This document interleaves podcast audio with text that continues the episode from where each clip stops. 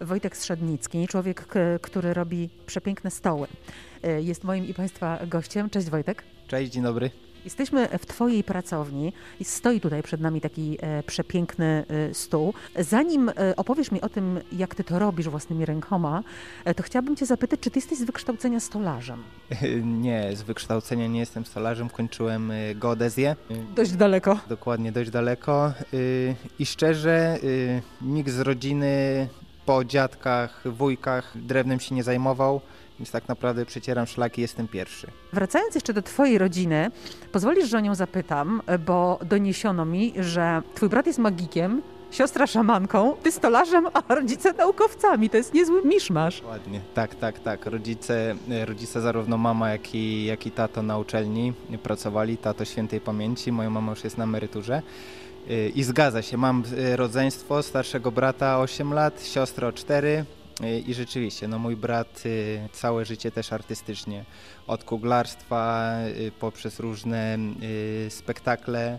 Iluzjonista, no teraz już, y, już się gdzieś tam czymś innym zajął, ale dusza artystyczna jest. Natomiast moja siostra też bardzo uzdolniona wszelako, od śpiewania, gry na skrzypcach, akrobacjach na szarfie, yoga i teraz rzeczywiście jest, jest na takim etapie kręgu kobiet, ceremonii kakao, więc tak, ja się śmieję, że takie, takie szamańskie, ale no tak, ta, tacy jesteśmy troszeczkę zwariowani. Ja mimo, że artystycznie też się zajmuję, to można powiedzieć, że najbardziej normalny z nich jestem wszystkich. Uczelnię tak naprawdę ja tylko skończyłem. Rodzeństwo gdzieś tam od wcześniejszych lat już y, gdzieś tam własną ścieżkę wybrali. Moja siostra chyba jak miała 18 lat, to do Brazylii wyjechała, więc to się już wtedy zaczęło. Mój brat też wszelkie szlaki tutaj przecierał odnośnie artystycznych y, kwestii. I ja byłem, no mówię, taki się śmieję najbardziej normalny, ale w tej normalności i tak jakby ktoś na nas z boku popatrzył, to niewiele chyba jest.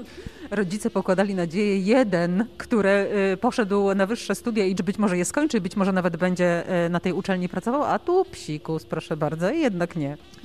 Nie, nie, no życie, życie troszeczkę inaczej tutaj się potoczyło, ale myślę, że moja mama, jak i mój tato, który, który już nie żyje, na pewno są z nas dumni. Widzę, widzę to po mojej mamie, że miała ciężki czas z nami, bo naprawdę my dorastaliśmy w latach, kiedy każdy sobie myślał, że normalne życie to jest właśnie uczelnia, praca od do, rodzina, dzieci y, i było, było dosyć różnie z tym, natomiast no teraz tak myślę, że, że, jest, że jest dumna, że właśnie trochę Robicie coś swojego jednak. coś swojego, innego i, i no ja się z tego cieszę. Jestem, jestem dumny z tego, co ja robię, jestem dumny z mojego rodzeństwa. E, Kiedy więc ta pierwsza myśl, by jednak pracować z drewnem, pojawiła się w Twojej głowie?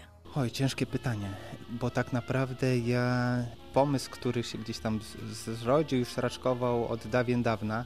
Ja tak naprawdę zaczynałem od drobnych rzeczy, bo, bo, bo z drewnem nigdy nie miałem do czynienia i, i nie miałem jakiegoś tam doświadczenia. Prac miałem bardzo dużo w swoim życiu, ale jedna taka, która y, troszeczkę mnie pchnęła w tą stronę, y, to były wyjazdy, mm, gdzie przebudowywaliśmy spore sklepy i musieliśmy je udekorować. I tam tak naprawdę złapałem takiego trochę bakcyla. To były takie zarobkowe wyjazdy? Tak, to były zarobkowe wyjazdy. Nie wiem, czy ja mogę nazwać tutaj dla jakiej firmy. No ogólnie szwedzkiej z niebieskim żółtym kolorem. I trzy lata tak jeździłem po, po całej Europie, y, budując y, te wszystkie pokoiki, które jak wchodzicie i macie te pokoiki udekorowane, to, to było y, moim zadaniem. Więc y, kwestia właśnie takiego... Ale Ty je planowałeś, projektowałeś, czy Ty je składałeś? Nie, nie, nie. Planować y, planowali osoby, które się tym zajmują. My, my jako firma musieliśmy najpierw to wszystko zburzyć i później na nowo zbudować. I tak naprawdę ja się śmieję, ale wtedy można powiedzieć, że ja pierwszy raz jakąś wkrętarkę miałem w rękach, tak? I jakieś pierwsze śrubki. Były takie bardzo początki. Bardzo, bardzo, bo ja tak naprawdę taki techniczny, to, to można powiedzieć, że może nie, że nie byłem, ale nie wiedziałem, że mogę być, tak? I, i, I pierwsze te, oni to displaye nazywają, czyli te wszystkie ramki, które są ładnie poukładane, powieszane, to i oni odkryli we mnie zdolność i tutaj się kłania y, mój umysł matematyczny po mojej mamie, liczenia, obliczania, co, gdzie ma być i jak. I to były takie pierwsze kroki troszeczkę odnośnie jakichś takich prac ręcznych i stwierdziłem, że a czemu nie spróbować.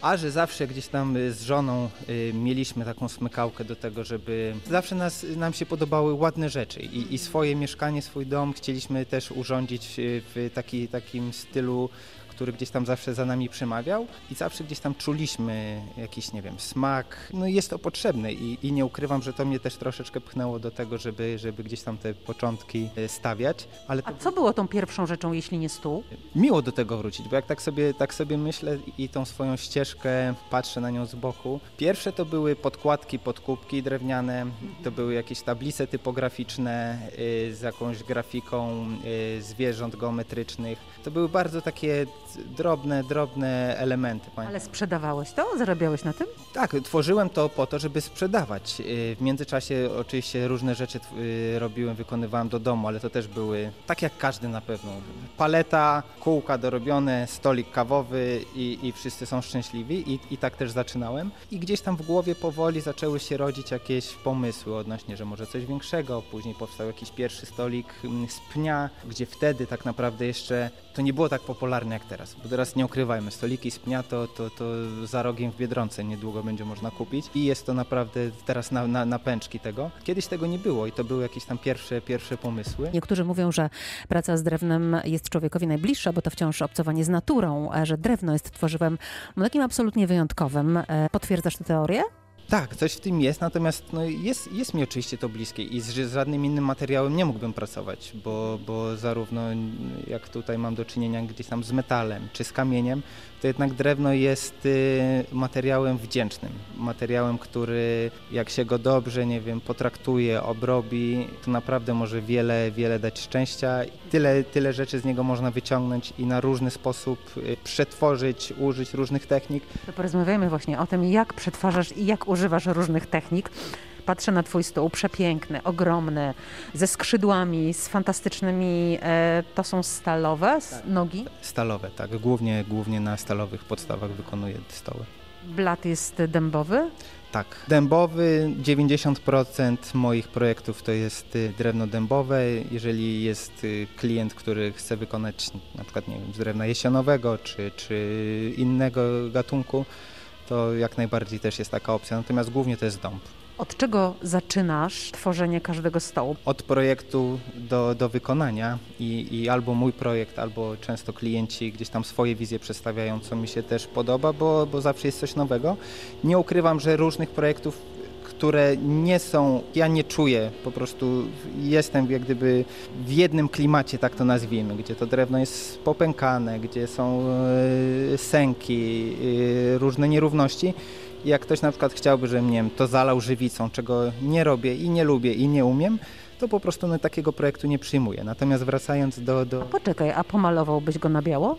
Y, tak, robię stoły, które są malowane na biało, ale nie jest to pomalowane na biało, gdzie wygląda to sztucznie, tylko no, ten charakter tego drewna, gdzie te sęki się gdzieś tam przybijają, mm, są, więc no, jest to w moim powiedzmy obszarze, klimacie, w którym się dobrze czuję. Cały czas starasz się, żeby drewno było na wierzchu. Tak, oczywiście. No ja jestem, tutaj wracam do tego pytania odnośnie naturalności. Drewno samo w sobie jest materiałem doskonałym, tak to, tak to można jasno powiedzieć i ja nie muszę go w żaden sposób, nie wiem, ulepszać, upiękniać. Ja wydobywam tylko z niego to, co tak naprawdę jest najładniejsze, więc wszelkie kwestie, mówię, nie czy żywic, czy wypełniania sęków, y, Oczywiście to jest, ktoś może powiedzieć, że to jest niepraktyczne, tak? Mogę się z tym zgodzić, natomiast y, dla mnie, dla mnie ten, ten rodzaj projektów mebla jest czymś, y, co czuję. Wojtek, powiedz, od czego rusza cały proces e, twórczy e, w przypadku właśnie e, stołu? Jedziesz do tartaku po drewno?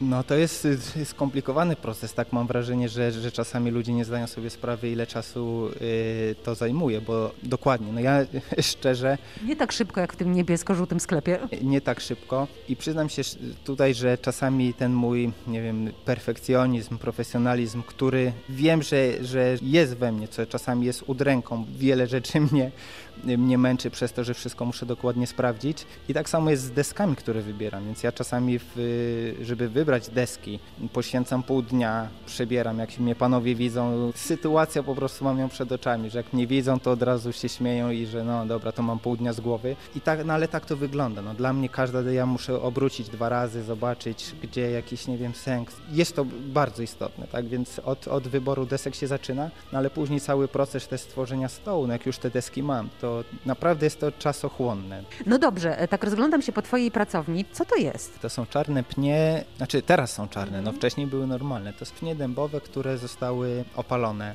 ogniem, japońską techniką i zabezpieczone i mają służyć jako stoliki, czy kawowe, czy nocne. Jak to robisz, że opalasz drzewo i ono nie płonie? Ono w pewien sposób troszeczkę płonie, bo, bo ten ogień jest y, dosyć spory. Natomiast no to jest technika wymyślona przez, przez Japońców, którzy sprytnie wpadli na to, że y, drewno, które jest opalone, jest tak naprawdę najlepiej zabezpieczonym surowcem, tak to nazwijmy, bo, bo, bo taki rodzaj drewna nie, nie jest podatny na różne grzyby, wilgocie, y, pleśnie. Mówię, przez, przez Japońców było wymyślone głównie na elewację domów. Wprowadzenie tego do wnętrz jako wystrój, nie wiem, czy stolików, czy stołów, czy innych elementów, podkładek, jakichś deseczek, jest praktykowany dopiero właściwie od niedawna. I oprócz tego, że jest bardzo głęboki, czarny kolor, którego no, trudno jest uzyskać poprzez jakieś, nie wiem, farby czy bejce, poza tym no, palone drewno ma też pięki swoją drogą, ale deski palone, jak, jak, jak robię palone stoły, to jednak ta struktura jest no, nieosiągalna w żaden inny sposób, jak właśnie poprzez palenie. To na koniec zapytam jeszcze, czy szef bez butów chodzi? Innymi słowy, czy masz w domu swój własny stół?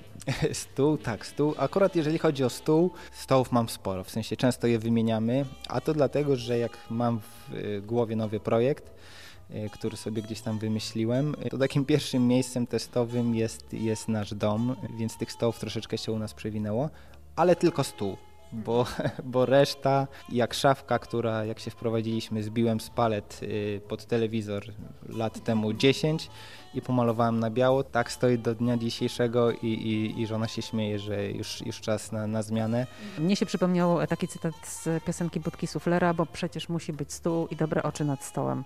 Dziękuję Ci bardzo za rozmowę. Dziękuję pięknie, pozdrawiam.